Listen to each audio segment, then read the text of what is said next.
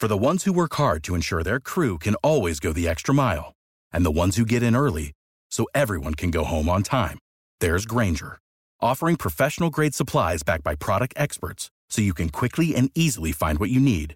Plus, you can count on access to a committed team ready to go the extra mile for you. Call, clickgrainger.com, or just stop by. Grainger, for the ones who get it done.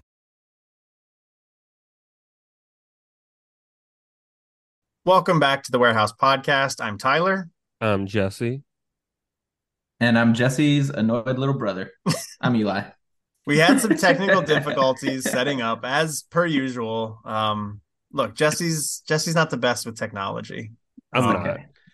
I mean, I think even calling it technical difficulties is a little of a stretch. I would call it like a technical hiccup. well, yeah, you just weren't you didn't know how to pick your microphone setting in the Zoom meeting that we're in, which you know, look, we've only been doing this for I think Jesse's been doing it for five years. Um Right.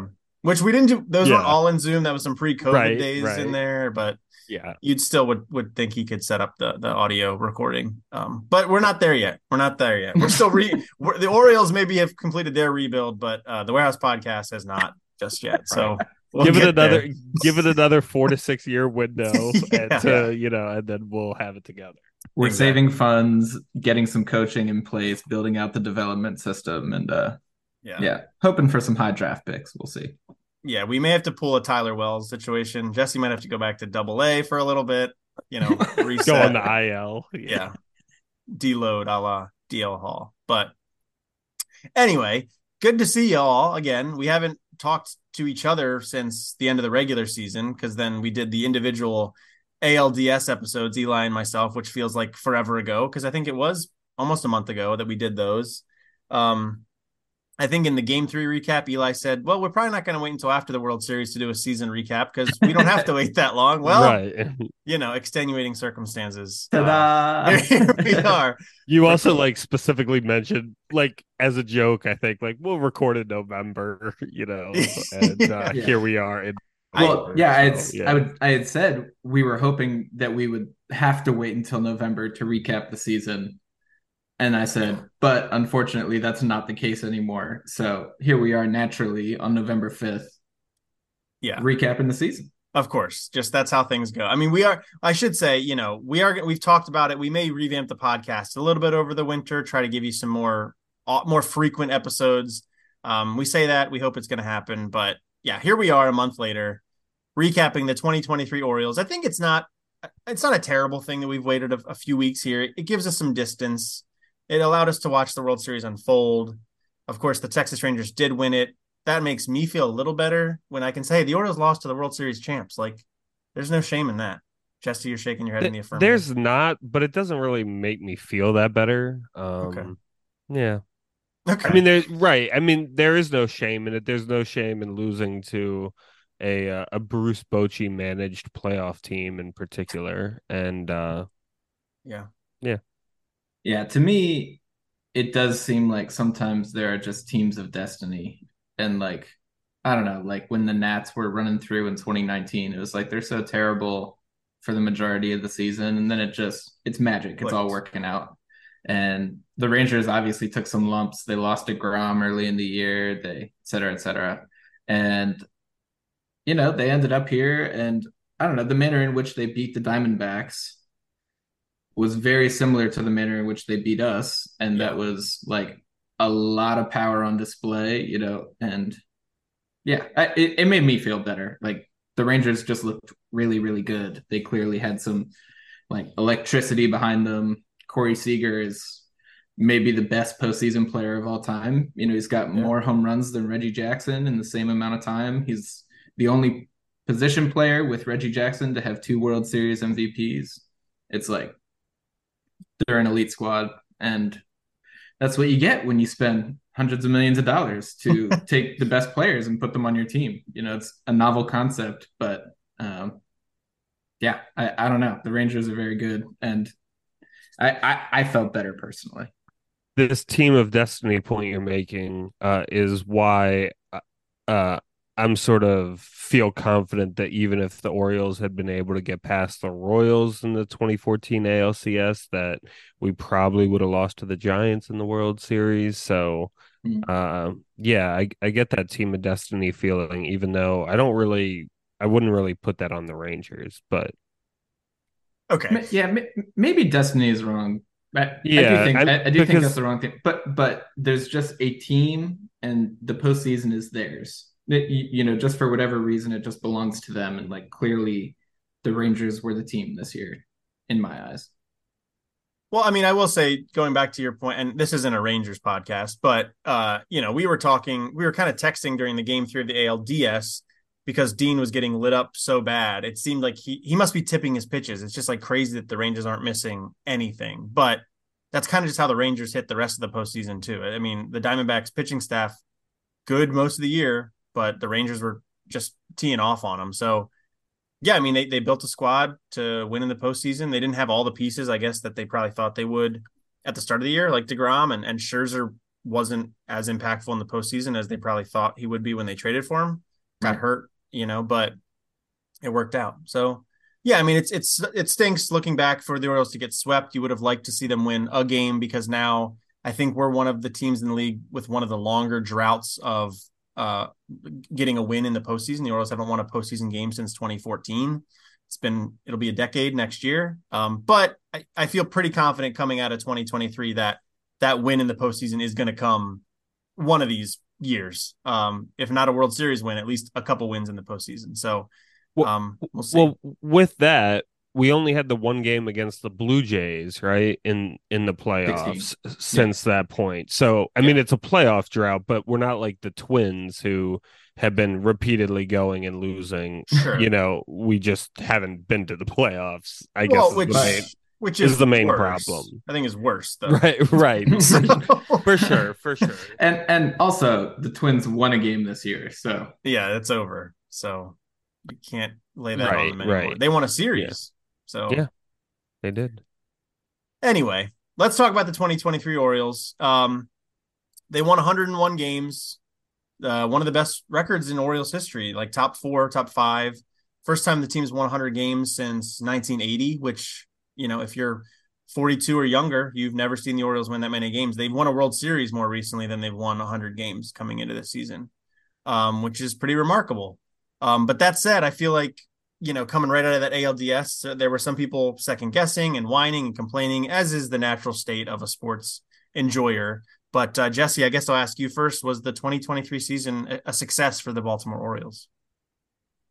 I mean, I think it's pretty indisputable that it is. Of course, yeah. Um, 101 wins is obviously uh no joke. I mean, it takes you're an elite team if you win 101 games. Um at least you're an elite regular season team. Uh, as I think me and Tyler talked about on the phone a little while ago, there's a big distinction between being an elite playoff team and elite and an elite uh, regular season team. Uh, but we were definitely an elite regular regular season team, and uh, yeah, there's obviously a lot to build on with this season, and a lot to be encouraged about. Yeah, absolutely. I mean, it's you know, there's always going to be naysayers about everything. I think people start talking about, oh, if the Orioles actually spent money, they could have actually won the World Series, or you know, this pitching staff was never built to, you know, pitch in the big game. It's a, you know, and those are some of those are valid criticisms, but I think, you know, especially these last five years or four years or whatever of Orioles baseball we've endured, going back to that final year of the Buck Showalter, Dan Duquette era that was supposed to be a competitive season, ended up being an absolute disaster, the worst of worst Orioles season ever, one of the worst MLB seasons of all time.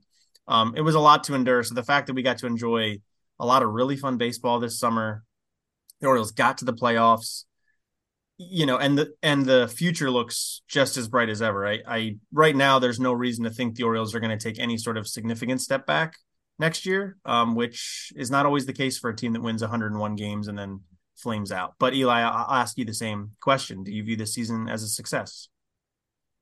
Yeah, you have to. Uh, uh, similar to what Jess said, you know, there's there are no teams that win 100 games that are not elite teams. Um, you know, the like the the error bars for a mistake team to win 101 games are like ah they should have been a 95 win team and a 95 win team wins most divisions you know is an elite team so eh, you have to look back and you have to look at progression made across the board you know i think particularly for the pitching staff for me i think bradish i think rodriguez i think even kremer for so much of the year uh, if tyler wells can put together a full season you know, we like had major, major improvements on the pitching staff. And I think you have to feel really good about that. I think we always trusted that the Adleys and Gunners would have been there, and they very much were. Um, we trusted that the core of our offense, you know, with Santander, Mountcastle, um, would have been there. But yeah, the pitching staff coming along for me is kind of the most uh, like maybe the surprising portion of the year that makes it feel like extra good and extra sustainable heading into the next season. Yeah, I think that's a really good point. That's definitely the they didn't get reinforcements going into 2023 that you probably would have expected them to get or not expected, but you would have hoped for them to get. They kind of did what you would have expected the Orioles to do, which is go get a veteran and hope everything else works out behind them or alongside them. And the veteran this year was Kyle Gibson who we all thought would be a slight improvement over Jordan Lyles. And I think he was exactly that. He was a, a slight improvement over Jordan Lyles. Um, but Eli, I'll go back to you because you're kind of already talking about maybe things that went better than you expected It went right for the Orioles. You said the pitching staff, and you know, if you want to expand on that, feel free. But if, if there's anything else you think really went right for this Orioles team. Yeah, I guess uh, I'll expand in the direction of uh, I think we had some wins like for the sake of Orioles pitching development, you know, beyond the starting rotation, like the continued success in finding relievers, a la Yennier Cano, a la Danny Coulombe. Um, I think we are like consistently proving out our ability to take somebody with something interesting and turn them into a complete package, um, which makes the most recent Tucker Davidson waiver claim actually pretty interesting uh, with the splitter that he was flashing at the end of the year. Um, so you, you know, I think that you know that might not be necessarily a development because we had seen it with Baker, we had seen it with a couple other folks that we had brought in on waiver claims, Cionel Perez, but it continued to be right for the Orioles. We continued to be able to find holes in the rough, and then I guess on top of that, on the position player side, you've got Aaron Hicks, you've got Ryan O'Hearn, who both you know were phenomenal contributors to this team. Uh, Hicks is a free agent. O'Hearn we will have again next year, so um, you know, there were a lot of good things happening on the periphery as well as that main improvement in the starting rotation, I think. Yeah, I mean, all good points. Jesse, was there any one of the things Eli mentioned that you think really stood out, or maybe something you think in particular went well or, or exceeded expectations for you that helped lead to the Orioles' success? Yeah, I think it's worth emphasizing just the durability of the starting rotation. Um, of course, uh, the starting rotation uh, could have used serious improvements, but uh, it was definitely stable enough to last the entire season. Um, I Tyler Wells is, you know, the obvious exception to that. Um, but overall, uh, this was definitely a competent starting rotation uh, throughout the course of the year at a bare minimum. And uh, yeah, that's that's uh, was a big concern going into the season. And we had uh, several guys uh, in the rotation step up and and make it actually pretty good. Um, so whether it's a good postseason rotation, you know, I would still argue that it's it wasn't great. Um, but I, and of course the results weren't there. Um, but uh, in terms of like getting us through the long 162 game stretch of the regular season, uh, we had a pretty good rotation for it. Yeah, I think going back to your durability point, um, not even just the rotation, I feel like the team in general was durable and rather injury free. I know, of course, at the end of the year, Bautista getting hurt ultimately is going to miss the 2024 season. Sucks. Cedric had his groin stuff that, you know, if you look at his numbers before and after, he was not nearly as productive of a player after. But apart from that, you know, yeah, Jesse, uh, Jesse's mentioning in the chat here with us that Mountcastle had his vertigo that you know he came back from that and looked like a better player so not that it was a good thing but it may have uh, represented a good sort of reset for him uh psychologically at least um but in general like gunner stayed healthy Adley stayed healthy, Santander stayed healthy. Like the big guys were there day in and day out. And then, of course, the starting rotation for, I think, the second year in a row, because last year they were really healthy too, which they were thinner last year than this year. You you had some more room for wiggle. Um, uh, just the Orioles didn't get hurt a lot, which I think is an important thing to think about because it's probably not always going to happen. They're not always going to, ha- especially with how much Adley caught this year. Um, we've talked about this on the show that he just catches a lot more than most other catchers do. Uh, it's not something you probably want to do all the time. I think the fact that James McCann, I think, gained more trust as the year went on to catch, especially down the stretch in September, was great. Um, but yeah, in general, the Orioles had really good injury luck, and that's not always going to happen. But you would hope that the team will be more fleshed out with talent throughout versus sort of top heavy as it, I, I think it kind of was this year. I, I think you can point at some weaknesses on the roster that hopefully they can they can shore up this offseason. But yeah, injury luck is just the other thing I wanted to add in there. Youth is probably helpful for that. Sure. Yeah, Definitely. absolutely. Uh, you know, but then there are guys like Santander who's a little older. Adam Frazier is, I think, a polarizing player for the 2023 Orioles, but I think did the job they brought him in to do. Didn't get hurt. Um, but yeah, youth is absolutely part of the part of the puzzle there for sure.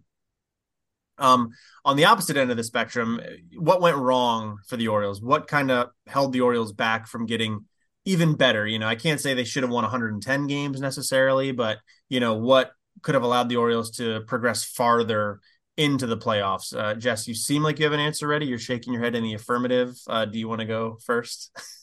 yeah, I mean, I th- I think it's sort of a point sort of all of us have been making. Um, but sort of doing what the Rangers did at the middle of the season um, and getting sort of more front end rotation guys um, and veterans at that. So I think that was uh, at the time.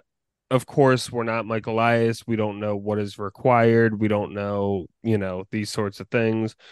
Uh, we don't know ultimately who was completely unavailable. Um, you know, but if you're looking at it, uh, the trade deadline for the Orioles was uh, a a bust. It was a complete bust. We got uh, Jack Flaherty, and he was not helpful uh, for the team. Uh, no. Just simply put, he was not helpful.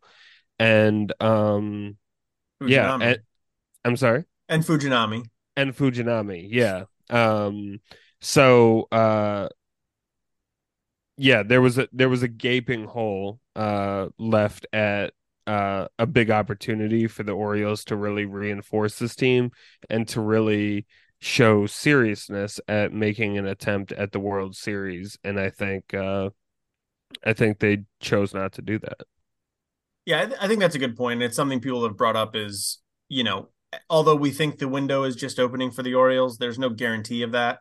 That even if there's better Oriole teams, they're not necessarily going to win 101 games. You know, this was a rare opportunity that, you know, the Orioles definitely didn't do as much as they possibly could to support this team. And, you know, you, I think we all see some holes that this team had, but you still would have liked to seen more of an effort. Um, especially when the moves like the Jack Flaherty move was such a predictable disappointment from the get go. Like, what was the possible ceiling for that guy? The fifth, the fifth starter. Like, okay, that's not what we needed. Absolutely. Um, but when we yeah. picked him up, he of all qualified pitchers in MLB had the highest. It was 1.51 when we traded for him. Yeah, right. you know, not after he struggled with us. That was before we traded for him. Uh, be be honest though, you were a little excited after the Blue Jays. I was start. right. The, the very yeah. first, right his, for his sure. Velo, his velo was up. We're like, all right, we got a guy. Um, yeah. didn't turn out to be the case.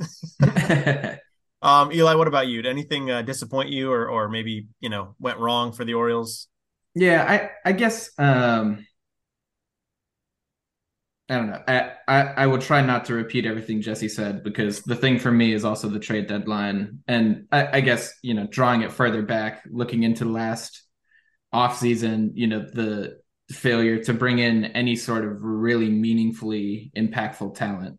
Um, you, you know, I, I think that everything that the Orioles are doing in house, they are controlling to the fullest and they are excelling at. Um, but you know, there is a certain point when you just need to identify some people who are already doing it at the highest level and augment your team with that. Um, so, you, you, know, I'm looking forward to this year where we might be able to link up with some hitting needy type team that, you know, has a ton of pitching or something of the sort, like a Dodgers or a Mariners for a trade. But I, I yeah, I think that I'm getting off track. I think that the biggest thing that went wrong for me is we failed to improve the thing that we already had from external. Um, and you, you know, there are you know, like like you said, Tyler, there is an argument to be made that because the Orioles are so young, because our core is completely intact for next year, w- you know, we should be even better, and it's almost, you know, like beneficial to save our resources and gear up for those years in particular, um, because you know, like we'll probably regress a little bit. We probably won't win 101 games next year. If we win 95 games next year, you are still in the thick of the playoffs. You are still in the thick of the division race. You're still, you know, right up in there with everything. Um, and if our guys are a year older, they have seen the playoffs once. There's an argument to be made that it could all work out better next year. But you know, like it, it felt like there was you know, it didn't feel like a lack of attention to this year. You know, obviously everybody was invested, um, but the prices went high at the trade deadline, and the more and more that you saw these guys going for, you know, half season rentals, going for two top 100 prospects in Max Scherzer and such, you know, then you start to think, okay, well, I don't think the Orioles are going to do that, and we were, you know, rightly disappointed in that. Yeah, I think like digging into that even a little bit more, it, it kind of ties back to what I was saying about the injury luck being in general good for the Orioles. I think the one place it wasn't as good was the bullpen. Um, and you would have liked to have seen if you couldn't go get a top level starter because there weren't a ton of them available. And we saw some of them fall apart. Like I think back in late July, Lucas Giolito seemed like a good idea. Right. Obviously, he played for two different teams after the trade deadline, didn't pitch well for either one of them. Um, you would have liked to have seen them be a little more aggressive in getting some bullpen arm so that you know they didn't know that Felix Bautista was going to get hurt, but we already kind of knew Dylan Tate was done for the year. Mychal Givens wasn't working out. Um, luckily, Cionel Perez bounced back from being pretty bad early in the year. Um, but you know, you knew Bryan Baker was falling apart. You know, instead we're going with Jacob Webb. Uh, luckily, Cano was good for most of the year, but you would have liked to have seen them go and get some eighth, ninth inning guys I can't remember off the top of my head who all went and what the cost was. I know Paul Sewald was really good for the Diamondbacks. Obviously, right. he, he blew a save in the World Series, but in general, that type of a caliber of a pitcher that you'd like to see them go and get and shore up things because if you can't get a guy that's going to give you five good innings in the postseason, maybe you can get a couple more guys that you feel confident throwing in the fifth, sixth inning of a postseason game. Um, whereas, you know, Jacob Webb pitched in back to back games of the ALDS was bad in both of them. Bryan Baker came into an important part of the game, walked the bases loaded, you know. And I said it on our ALDS, one of our ALDS episodes. Bryan Baker shouldn't have even been on the World Series or the the World Series roster, the ALDS roster. Um, so you would have liked to have seen the Orioles make some moves that maybe would have made that uh, not not that decision not possible. Obviously, Fujinami didn't even make the roster. So um, yeah, I think it all kind of ties together. Obviously, the the the trade deadline was a bust, and um, you know, it, it carries right into the offseason where they say that they're gonna make moves. Elias has backed off of the whole um, what did he say? Take lift off, off, lift off. Lift yeah, off. yeah. Uh, he's backed off of that since then. So we'll see. Uh, we'll see if he's changed his tune. But yeah, I think we're all uh, in in agreement there. I mean, uh, from my perspective, and not to you know mix this and venture into like postseason preview know, What are you? What are you doing, man? We have separate with, episodes. Remember? No, is... but with that said, I don't. I just don't see any incentive uh for you know we put a hundred win team together basically with this roster. Right, like you said, you can assume it's going to be, or you can predict that it'll probably be somewhere a 95, 94 win team next year. So, what you know, if this is the situation, what's the incentive to make a move in the off season and not just, you know, defer and wait till the deadline? So, I mean, the only potential argument is availability and stuff like that, but Well, I know you, you say that every winter. I think I feel like you have that same talking point. It's like, well, why would you make a trade? Why would a team make a trade now versus the deadline? But if you if you waggle enough prospects in front of them, that's the incentive. And the Orioles have more right. than enough prospects to make that happen. Um, yeah, I, I, I think well, generally, no, I, I'm saying, what's the Orioles' incentive to do anything to make the roster better well, in the off season? Because you can get them now versus they might not be there later, or you know, it's right, right, right, and that's yeah. what I meant by availability. But yeah, yeah, yeah. So no, I I think Jess makes a good point though. Like, you know, the Mariners GM Jerry Dipoto got blasted for these comments, but you know, he said I'm trying to win like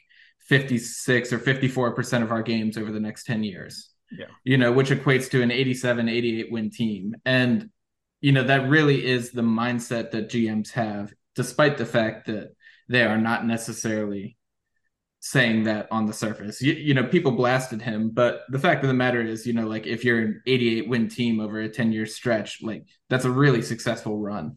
Um, so you, you know there is a question as to like you know how much do you value the like I don't know how much do you value October? You, you know when you are going ahead and you're putting yourself in a position to get into the playoffs every single year. You know, it's kind of like the Cardinals have done for the last 10 years. You know, they've been totally happy to just be a good team and they make the playoffs every year and they haven't done anything since you know David Freese and whatever. Um, so uh, you, you, know th- there is a world out there where because you have a good team already and you are going to be that whether or not you make a move or not you know some huge move um, like there's a world where that is enough for a gm and you can protect the future even more so and there's a certain amount of like I don't know, hubris necessary to push chips in and go for it in any one given year. Um, that I'm not entirely sure Michael Elias has. well, I'll say this though. I mean, I think, you know, the Cardinals are an example of being in a division that affords them certain things that the Orioles don't exist in that division. The Orioles are the the bottom feeder, you know, typically year to year of the AL East. They are the team that gets right picked apart at the deadline because well the Yankees spent a bunch of money, the Red Sox spent a bunch of money, the Rays are smarter than everybody else, and the Blue Jays are typically like the, the Blue Jays go through a cycle every like five years where they're pretty good again. The Orioles are the team that gets picked apart. The Cardinals exist in a division with the Pirates, who usually suck for the last 25 years. The Brewers go through cycles. Um, you know, and then out west with the Mariners, they've got the A's who aren't trying. You know, it's just like there's different the Mariners can try to be an 88 win team and hopefully something goes right that they can win 94 games. The Orioles, I think, I mean, they've obviously stumbled, not stumbled. They've they've had a, a direction here where they are good because of a concerted effort to develop young talent and all that stuff. And I think that's all valuable and, and true. But the Yankees are going to be better next year, probably than they were this year, because I think they've realized some flaws. The Red Sox will probably be better. And it's just like there's that those elements at work that I would love for the Orioles to be aggressive versus letting the game come to them, which is what Mike Elias's game has been so far. But I'll also say this about Mike Elias: he he does occasionally like zig when you think he's going to zag, and that can be a good thing. And this is the first time he's sort of had that springboard of a clearly good team. I think we all kind of knew the 2022 team had some flaws that I didn't totally disagree with them not pushing their chips in at the deadline and instead selling off Lopez and Mancini. I got it because the team had some flaws. This year's team still had some flaws, but you could you, you fix the flaws. You know what I mean? You don't say, "Well, we we aren't good enough. We just let's not really try." You say, "Well, we could be good enough." Um, so so we'll see. But I, I get the I get the Ivy League thinking that a lot of front offices have nowadays. Um, but there are different levels for for these teams, and the Orioles unfortunately exist in a level that they need to have heightened pressure on them to perform um because it can slip away pretty fast. I think we've sort of seen that with the Blue Jays a little bit. Um and it could happen to the Orioles too and I just I don't want it to. So we'll see, but I, I get what you're saying. I get what you're saying totally. Um all right, well let's talk about negatives because there were some negatives this year, not necessarily on the field. Um, we know we talked about players or units that maybe disappointed us, but in general, things were very good for the Orioles on the field. But there were some negatives off the field. And Eli, I know you've been kind of looking up some of these, and a lot of them revolve around um, a singular person within the organization. Would you want to reel off some of the stuff that's happened uh, negatively to the Orioles this year? Yeah, I, I won't even say I looked it up. These are all okay sitting on the top of my mind, ready to rip. um, I don't know. We had the John Angelos uh, comments during spring training. He had the interview with Tyler Kepner. Um, and then the whole fiasco with uh, announcing the lease with Wes Moore on the day that we clinched um, when there was not, in fact, a lease signed. Um, the Orioles are not, in fact, locked into being in Baltimore for the next 30 years. And there was, of course, the Kevin Brown fiasco. Um, I think generally there were a lot of distractions and a lot of reasons to feel pessimistic as an Orioles fan that what we just saw might in fact be the ceiling. Um, and over the next couple years, you know, as guys, you know, as Adley Rutschman starts to hit arbitration, he might become a trade candidate because we're trying to turn into the Rays or something like that. Um, that you know, we're trying to turn into the Guardians or whatever. I, I I think that there's a lot of reason to be like legitimately scared, shaking in boots, scared of the direction that John Angelos is trying to take this team. Um, I think, you know, like credit to Mike Elias that I think he's good enough at his job that we could still field a competitive team with that. We could be something, excuse me, on the order of the Rays, but you know, that's just not the team that I want to be. I don't think that's the team that anyone wants to be where, you know, so exciting. We signed Blake Snell to a three year deal and we're actually giving him 10 mil a year or something like that. Ah, well, now he's got two years, 20 mil left on his contract. Let's trade him off. You know, it, it just like, it's depressing. You never get to get attached to any like of your favorite players.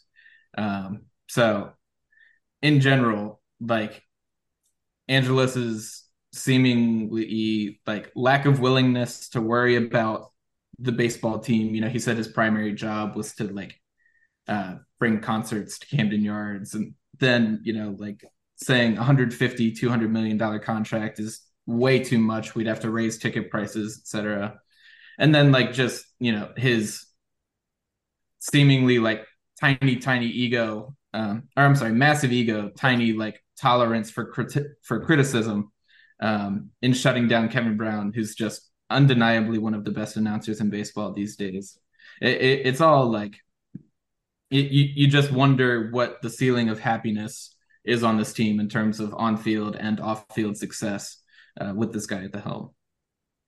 Yeah, I mean, it's you'd love to see a, at least get done, and then you can see the Angelos family sell the team off, which has been kind of the murmurings going on in the background. I think through a lot of this too is you know Peter's not doing well. Uh, John and Lewis hate each other.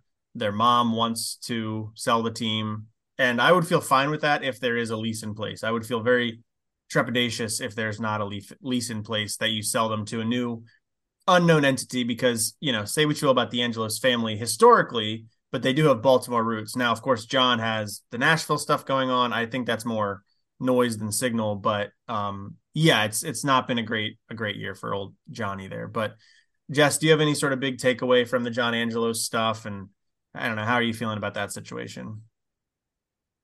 Um I guess I would just say it's a it's a reminder of sort of the unfortunate way in which this game is run and uh, the unfortunate way in which uh, us as fans are sort of held captive by particular personalities and uh partic you know particular ownership groups or owners of teams and stuff like that.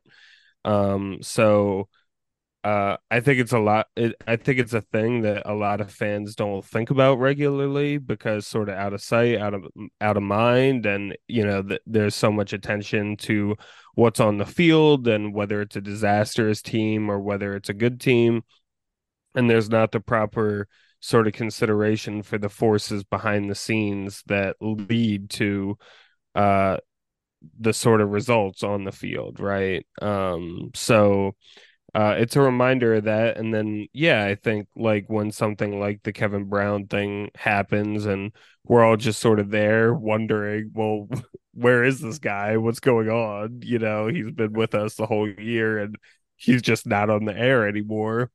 Um, it sort of brings it to the forefront of people's minds a little bit more. Um, but yeah, I mean, we obviously here have no love for John Angelos and uh um you know, it's sort of a problem that is going to continue unless the the game really restructures itself in in a massive sort of way. So, which sure. you know probably will not happen in the foreseeable future, at least. Hmm. So, well, yeah, let's. Uh, I think we need like society at large. Oh, absolutely, right, absolutely, yeah, that's what it would require, right? Yeah, there, there was a an opinion piece in the Baltimore Banner. I I didn't read all of it, admittedly, but the gist of it was uh, these folks pushing for it was either the city of Baltimore or the state of Maryland to like get an ownership stake in the Orioles if they were to give this deal that Peter Angelos waits wants, which is like not a ridiculous thing at all because it's public money. But right. of course it's not going to happen because right. we live in a cesspool of a world. You know what I mean? Like not, you know, you know what I mean though. It's just, but yeah, I'm totally with you. No, none of us, I can't think of anybody that is really a fan of their team's owner, but you just want the owner to stay out of the way in general. Like, look, buddy, you spent the money to buy the team. You, yes, you bankroll stuff. Thank you so much for, we'll grovel at your feet for it, but you're not a baseball person. So at least John Angelos has, uh, has that awareness that he's not a baseball person, but yet he still wants to, you know, put his thumb on the scale and kind of get in the way, which is um, really unfortunate. Um, because you know he said something about you know revitalizing the city of Baltimore with this deal. Like, okay, revitalizing the city of Baltimore is great. A, a baseball stadium deal does not do that. Like, there are so many other things. Are you like, are you physically, uh, you know, fixing food deserts? Are you uh, improving education? Like, are you getting corruption out of politics?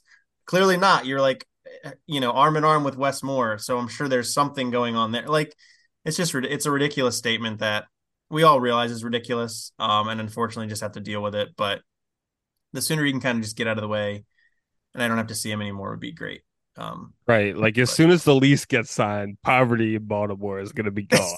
you know, yeah, right? exactly. Just got to build that super complex between Camden yeah, Yards I, and Raven Stadium. Yeah, fundamentally, like the concept of a couple bars and restaurants between Camden Yards and Raven Stadium, like having any meaningful impact. You, you know, it's no, it might be gone too far, but it, it's going to be like you know people descending on the city. Like, sure, they will spend some money there, and then they will all leave it. You, you know, it's like I, that's why, as a whole, as an investment for a city, it's really not a good investment to bring a stadium in, as opposed to like building up that area with small businesses, you know, and like actually investing in, um, you know, the people in the area itself, rather than you know everybody coming from outside in the county to descend on this one event and then leaving.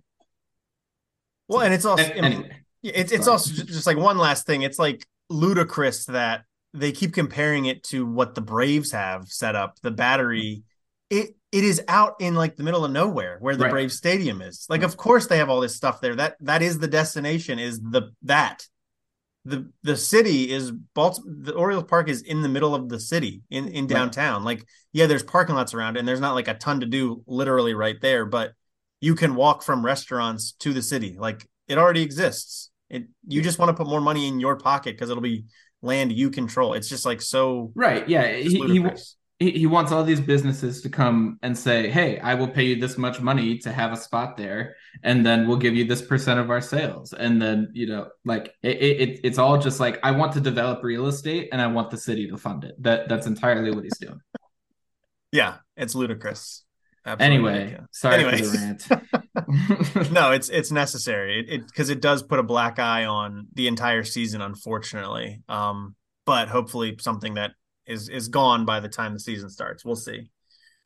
Um, all right, let, us talk so real quick. Well, it doesn't have to be real quick, but what we also wanted to do was compare the reality of the Orioles season to some of our preseason uh, predictions. Because if you go back and listen, which Eli did, he went back and listened to our preseason.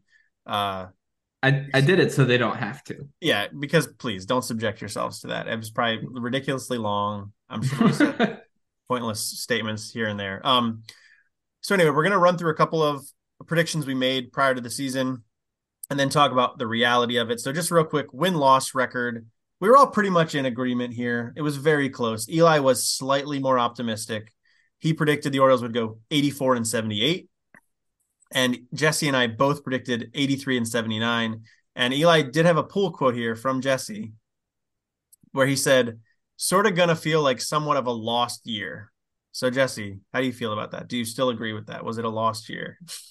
No, uh, clearly wasn't. So I will, uh, in hindsight, retract the statement. Thank you. I, I mean, that's why I thought it was so great, though, because all of us were like, you, you know, we had a good season this year, but we really made next to no improvements. You know, Yeah. Adley could hit a sophomore slump. This could happen. You know, we'll probably have some improvements. We're going to keep working in new guys and they'll struggle at the beginning. And we said all this stuff to rationalize basically staying even. And, you know, like it's still being a progression in the long run, but none of us thought that we were going to make any kind of significant improvement this year. And we were all just so wildly wrong.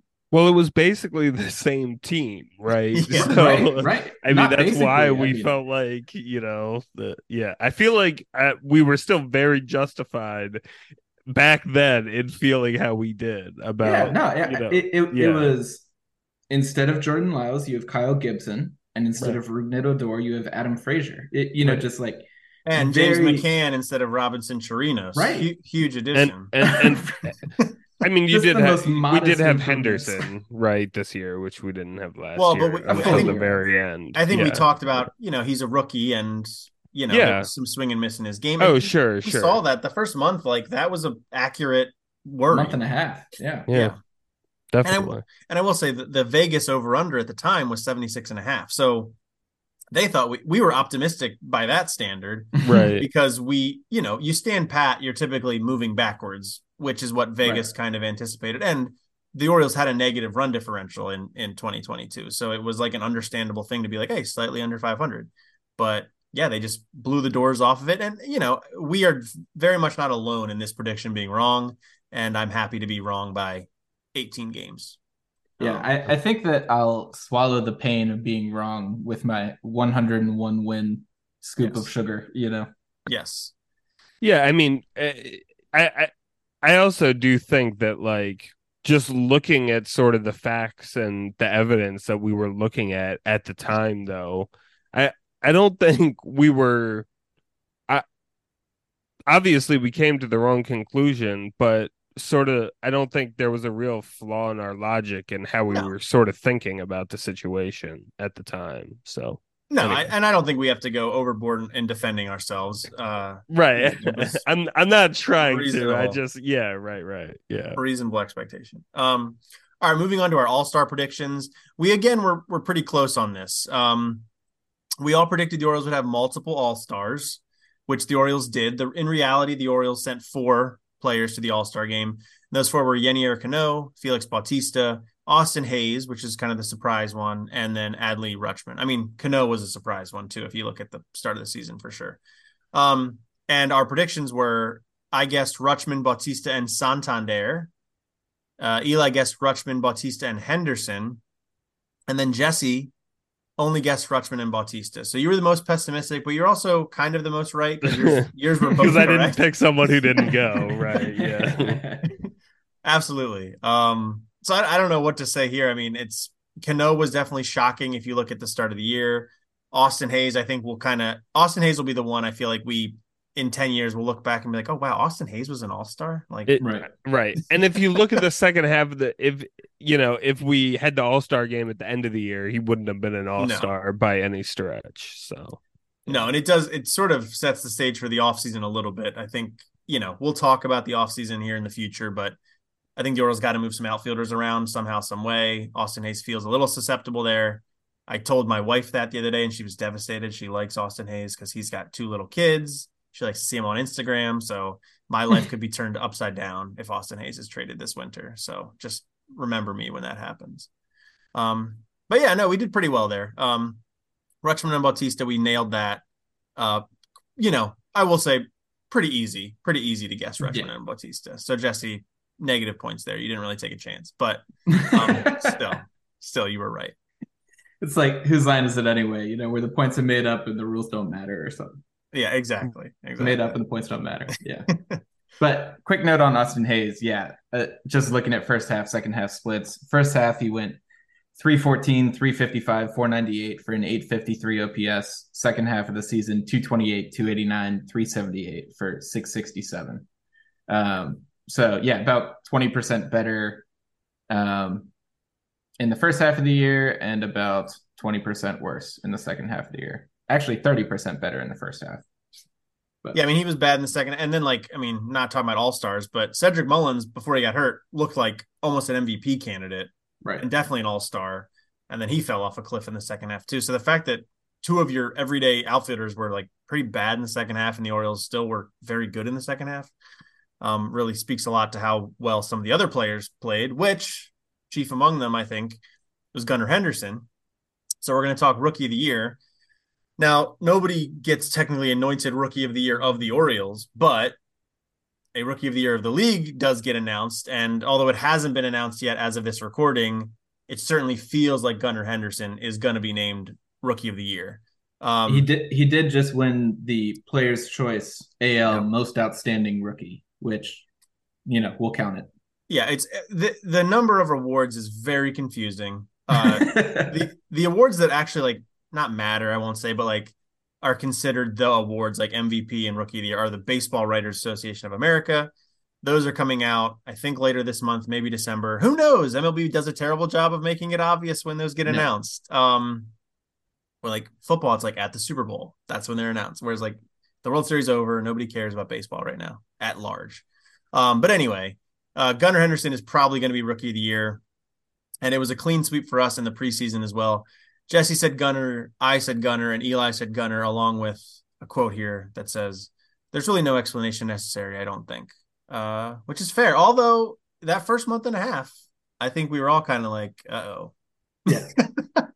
Although in the first half, I, I remember we were explicitly saying, yeah. you know, he is taking pitches, he is drawing walks, and he is seeing the, you know, he's seeing the baseball. It's just the swing hasn't come along yet. So I, I think we we stood by our guy, and yeah, I, justification as to why he was the correct choice. Uh, in hindsight, there is also no explanation necessary. Yeah, I mean, if not Gunnar, I think uh, although he's older, Yennier Cano was a rookie this year. Technically, I think he's 28, but was a rookie. Uh, if you go back throughout the season and look when they do the rookie dress up, Cano is in there looking massive and chiseled and older than everybody else, but uh, he was a rookie this year. Um, if not Yennier, I don't I don't know who else would have been rookie of the year. I can't really think off the top of my head, but you could you could say chiseled like a rock. yes. Wow. Exactly. I reached for that. Oh. Um, but yeah, so those those are the two probably front runners for rookie of the year. Moving on to Cy Young again. There's no Cy Young of the Orioles, but uh, there were we actually we did three different picks here. I will say I, I think I felt a little pressured to pick someone different, but I did ultimately pick Dean Kremer mm. as uh, the preseason rookie of the year or rookie of the year. Cy Young. Uh, he was fine. Dean was fine, but definitely not. Dean was good definitely not Cy Young quality, and certainly not in the ALDS.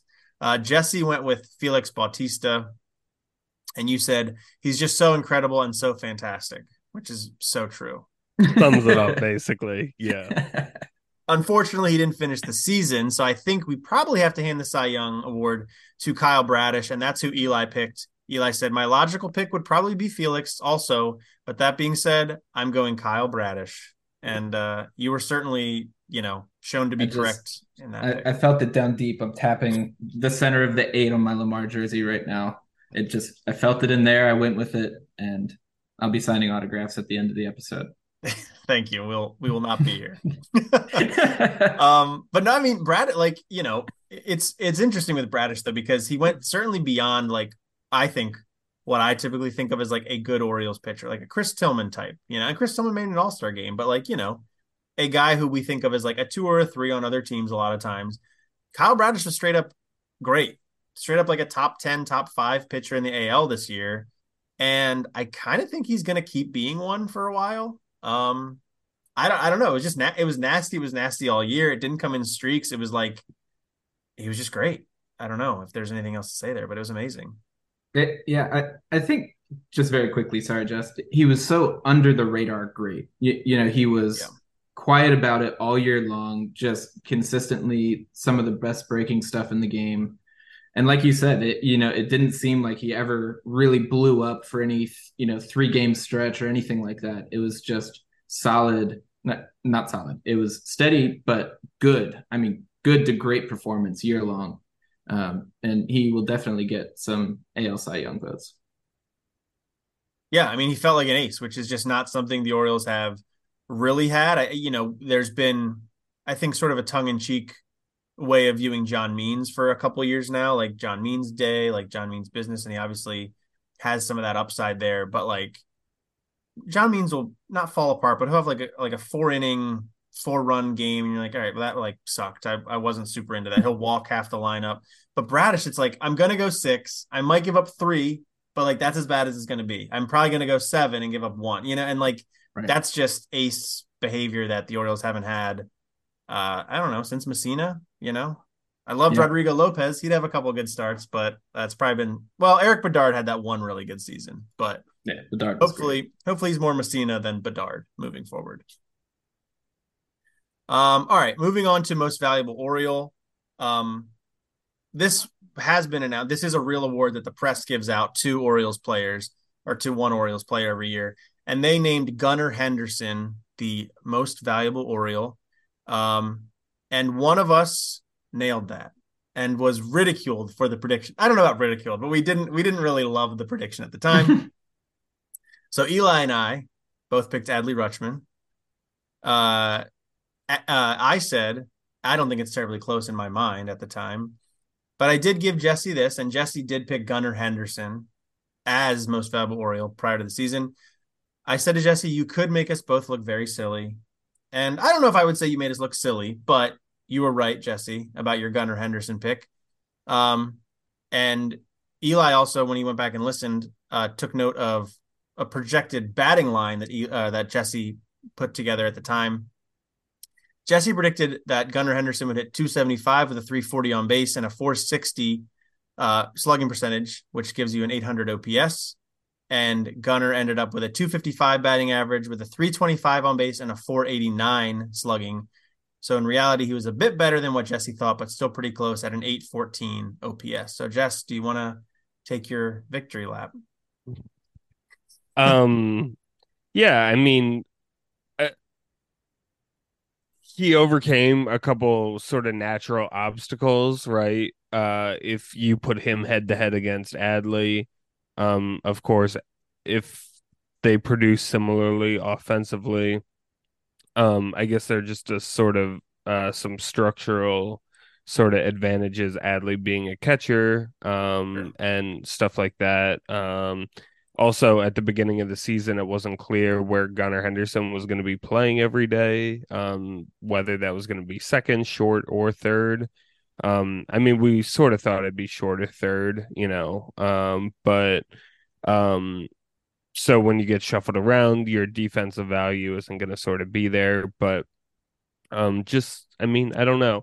And at the beginning of the at the beginning of the season, I was discouraged about my pick. I was like, why why did I do that? You know, but um, of course, he's just incredibly talented, and uh, he did almost have 30 home runs this season. Um, and for a rookie, I mean, that's incredible. So, um yeah, I mean, I I I think uh, you know, I it would have been interesting to see who you guys would have selected if Adley had not been an option. Um, whether you would have gone with Santander or Mullins or something like that. I would have been curious about that. Um, but yeah, I don't know. I uh, I think part of the pick was also just based on how phenomenal how phenomenal he was at the end of last season too, which sort of made me think he could put a really good season together. So yeah, I mean he was he was great. I think, you know, us picking Adley wasn't a terrible pick, obviously. I think he ended up obviously super valuable. You might put him behind Bradish too in terms of most valuable Oriole, but I think Adley's on the podium. I, I, obviously there are some uh intangibles that Adley has that as a leader and stuff that don't go in a stat sheet. I think they're still valuable, and I, I don't think it makes it it has him leap Gunnar or anything like that. But yeah, I mean Adley's a super valuable piece, but Gunnar, I think just the power he provides, the speed on the bases, defensively, obviously Adley's very good, but Gunnar really grew into the position. He he was still shuffling between short and, and third. I think that became it became more predictable for him uh, in the second half of the year, especially where Jorge would play against lefties and, and play shortstop, and Gunnar would slide to third, um, and he would play short against righties. But yeah, I mean Gunnar's just an incredible talent, and you you hope will just continue to grow. And and right now he seems to be on a trajectory to far outshine Adley, at least offensively. Um, maybe won't become the face of the franchise type thing. I think you could see something where sort of an Adam Jones, Manny Machado, where I think Adam Jones was always the face of the Orioles, but Machado was certainly the better player. You could see a Gunnar and Adley situation there, but pretty awesome that we've got two guys there. And now you throw Bradish into the mix as a, a pitcher that sort of came out of nowhere to be super valuable. The fact that you've got three I think guys you could make arguments for as the most valuable Oriole. Of course, Gunnar was it; he was the pick. But it's pretty neat to have three really good players like that, and sets the Orioles to be really good for 2024. And I just hope this winter they recognize that and find reinforcements accordingly. But yeah, it was just a really fun season. I wanted to um, quickly shout out that Gunnar is a finalist for the Silver Slugger for the utility position. Um, and because so few people who perform at his level do swap between positions. Um, he's like easily the front runner for it. Um, so credit to him for that. And then another quick note: um, I thought that Jesse's uh, like predicted triple slash line was pretty interesting. Um, you know, Jesse brought up that Gunnar hit 28 bombs. You know, I think that for me, him approaching 30 home runs in his first full season was pretty unlikely. You know, I would have expected 20 to 23 somewhere in there. Um, and so like the way that Gunnar deviated from what Jesse and I think the majority of us would have predicted at the beginning of the year was he actually like sacrificed some of his OBP, sacrificed contact, and sold out for power toward the end of the year. Um, and to kind of illustrate that point, for the first half of the year, he hit 246, 342, 455. Um, and in the second half, that 342 OBP dropped to 308, but the slugging jumped from 455 to 521. So, you know, clearly, um, you know, we talked about him being super, super patient and at bats at the beginning of the year, seeing the ball a lot, and he drew a ton of walks. Um, but, you know, once he got an eye for the ball, he really started trying to attack it. Um, and so I thought that was kind of an interesting development because you know, he I, I think throughout most of his minor league career, he was such a high OBP guy. Um, and, you know, I think that some of that could be attributed to it is minor leaguers facing him, and he was the best player in every lineup that he was in in the minor leagues. And, you know, there's a bit of normalization when you get to the majors. Um, but I do think there was a like distinct shift in approach as the year went on uh, towards really attacking more in the zone, not letting himself get as deep in counts. Um, and I thought that was a really interesting, um, just kind of note on his progression throughout the year. I'm curious how he carries it into next. Um, but you know, net it was like a 30 point bump on his total OPS uh, in the second half relative to the first. So you know, clearly working for him. Clearly a wildly successful year, um, and you got to be excited about you know what we see moving forward. He could get 35, 40 bombs. I think the ceiling is uh, limitless. Absolutely, and I think that's the the PowerPoint is important because I think that's a, a, weakness of this team in 2023 is there just wasn't a ton of power overall. It was pretty much uh, Henderson and and Santander, and you know everybody else was like a nice piece. I think Mountcastle wasn't quite as much power as you would have hoped, and that some of that was the platoon that he kind of had working with O'Hearn for part of the season. O'Hearn, as good of a season as he had, wasn't a super powerful guy, especially in the second half. I think his like home run per at bat rate really started to drop. But yeah, I mean, there's the best maybe yet to come for Henderson. And if he's a 40 bomb guy, I mean, it's a whole nother level that we're talking about here. Um, so yeah, just really good numbers there, Eli. So that was that was great. Before I wrap it up, we figured we could talk about our favorite moments of the 2023 season. Um, I'm trying to rack my brain now to kind of figure out uh, what that might be, to be honest with you. But Eli, I don't know. Did you have a moment off the top of your head, or or one you're thinking about that really stood out to you? Yeah, the first one for me, I, I think uh, it.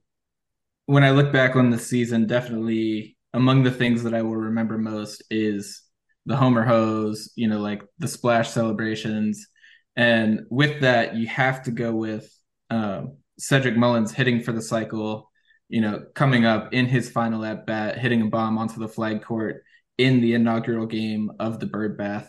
Um, and you know, our like first introduction to Mr. Splash, he's going crazy as you know, this truly like historic thing is happening. Um, you know, I think it was the seventh player to hit for a cycle in Orioles history. Um, yeah, I, so that was just super special moment. And you know, for somebody who's been on the team for a while, overcome struggles, you know, somebody that Baltimore is I think really fallen in love with. Uh, pretty special moment. Yeah, absolutely. Uh, Jess, do you have anything that really sticks out to you?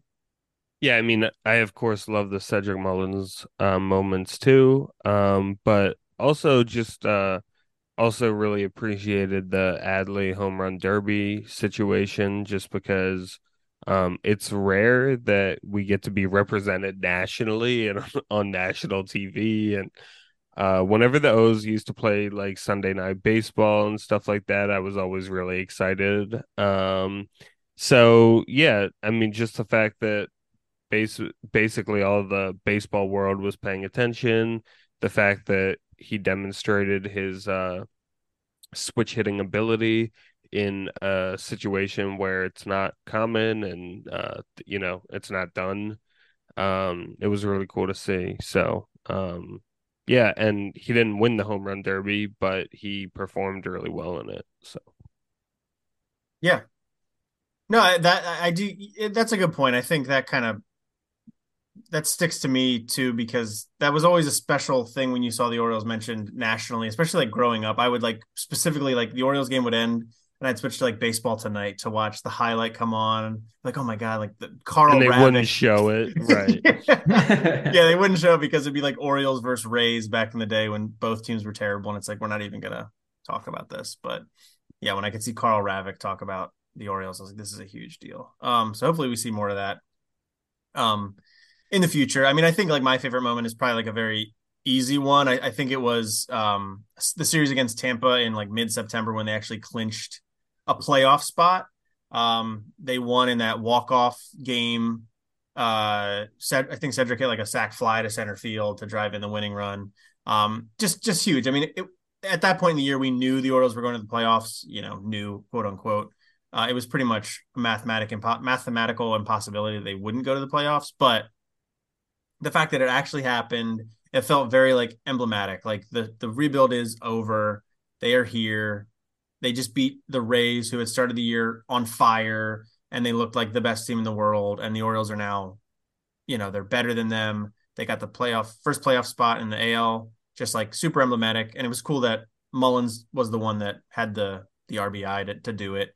Um, but all your all your points were really good. Eli, I, I was interested about the Mr. Splash thing if the Orioles had kept going in the playoffs and had get, gotten there was like some cold days here in Baltimore in late September right.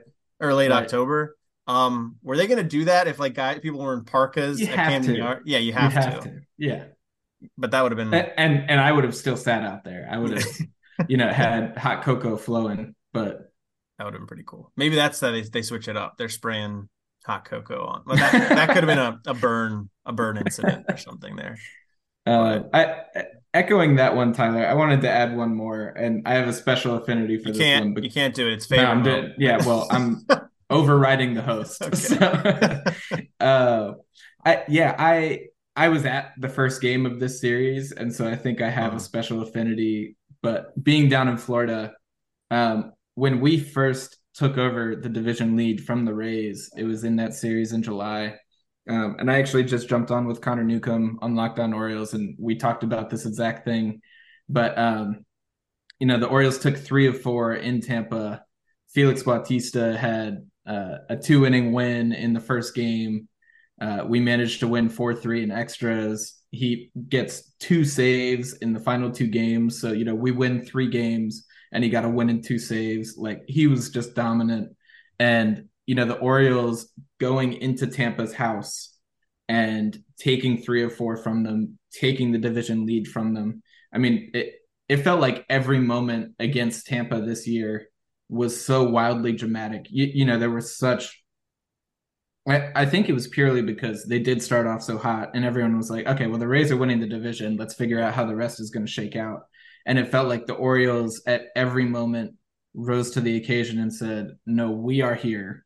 You know, like this is us announcing ourselves, and we can play with those guys." Um, and so yeah, that like late July series against Tampa in Tampa, where we took over the division lead and did not lose it the rest of the year because of the division or because of the series that Tyler mentioned. Um, yeah, I, I mean it, it yeah. phenomenal. Like th- there are so many things to choose from. Like w- we ignored a nine RBI game, we ignored Yennier Cano going 32 consecutive at bats without giving up a hit when he started at you know started the season. It's like it, yeah, it was a phenomenal season. And uh, yeah, there's even yeah. more. Santander's walk off bomb, Mullins in Seattle. I don't even know. I'm just I'm just saying stuff now, but just like to you know to really like grasp how exciting this year was and how many individual moments uh, did contribute to that is a really special thing. Well, I think like the games against the Rays have they felt special all year, and it'll be interesting to see how that develops moving forward. Um, because it's it was a couple years ago the Orioles won one game against the Rays. They went like one and eighteen or something against yeah. them. So it's just like, you know, the, the it's all turned around. And you know, when you think about the AL East at large, I think people think Red Sox, Yankees. Um, if the Orioles and the Rays could have some kind of fun rivalry here moving forward, while they're both pretty good, um, and maybe we keep the Red Sox and the Yankees down there at the bottom of the division, that'd be really cool. Um, I would I would like that as much as I I would love that. I would I love hate that. when the Orioles play at Tropicana Field because just on TV it is so ugly. Aesthetically, I hate when they're there. Um, but I'll take it if there's good baseball being played. I'm fine with that. Fair. Um, it, I, I I completely understand that it's aesthetically horrible, but I'm sort of so used to it and I'm just conditioned with it and I'm fine with it and you know I uh I like going down there. It, oh, yeah. assuming and, and we win. Assuming the fact we... that Eli can go to the games is that makes it cool. But yeah, yeah, uh, yeah, yeah.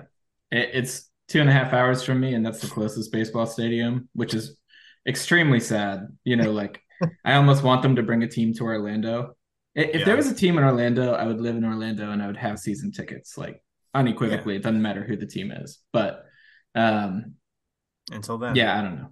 Until They're Disney buys, got. Yeah. You never know. Disney might get in the baseball business. Yeah, right. They do um, have uh, Atlanta's spring training is at Disney, as a matter of fact. Okay, the World of. Sports or whatever. Yep. Yeah, that's cool. All right. Well, that's going to wrap up our 2023 recap. Um, we will now move into like some off-season coverage here. I, I, think last year we weren't super consistent with the uploads. Shocker there, but we will try to improve uh, this off-season. We'll try to get get a better cadence going on. We're talking about that right now. Um, likely to be kind of a dead period in baseball for a little bit here. Typically, there's not a lot going on before Thanksgiving, but you know, if something big happens with the Orioles, we're definitely bring we'll definitely get on the mic. Um, and in addition, we'll we'll try to get on here a little bit more frequently this offseason. Um, but yeah, that's been about it. Exciting season, exciting to talk about it, and hopefully a lot more good baseball uh, in Baltimore moving forward. But guys, anything else to, to add before we sign off? Thank you, everybody. It was yeah. a good year. All right. Well, yeah. Uh, just uh, real quick, we we appreciate everyone listening for sure, and it's yes. you know fun to get with you guys and like enjoy the season and enjoy Orioles baseball like collectively amongst the three of us the way that we do. Uh, special spend this time with you guys and special that people actually like what we have to say. So thanks everyone yeah, we have a small but mighty audience and we really appreciate it. Um, so yeah, thank you. If you're not subscribed, please do. I should say that at the end here. Please subscribe to the podcast on Spotify, uh, Google Podcasts. I know you hey, like to shout out Google Podcasts, yes, uh, Apple Podcasts, anywhere you get your shows. Uh, give us a follow there, and, and please rate us five stars if you could. That would be awesome. And also give us a follow over on X slash Twitter at the Warehouse Pod. And you can also subscribe to us on Substack and get us sent to your email inbox. That'd be the warehousepod.substack.com. And if you have any questions or concerns or question, or, you know, you know, things you want just us to know about, you can email us directly, the warehousepod at gmail.com.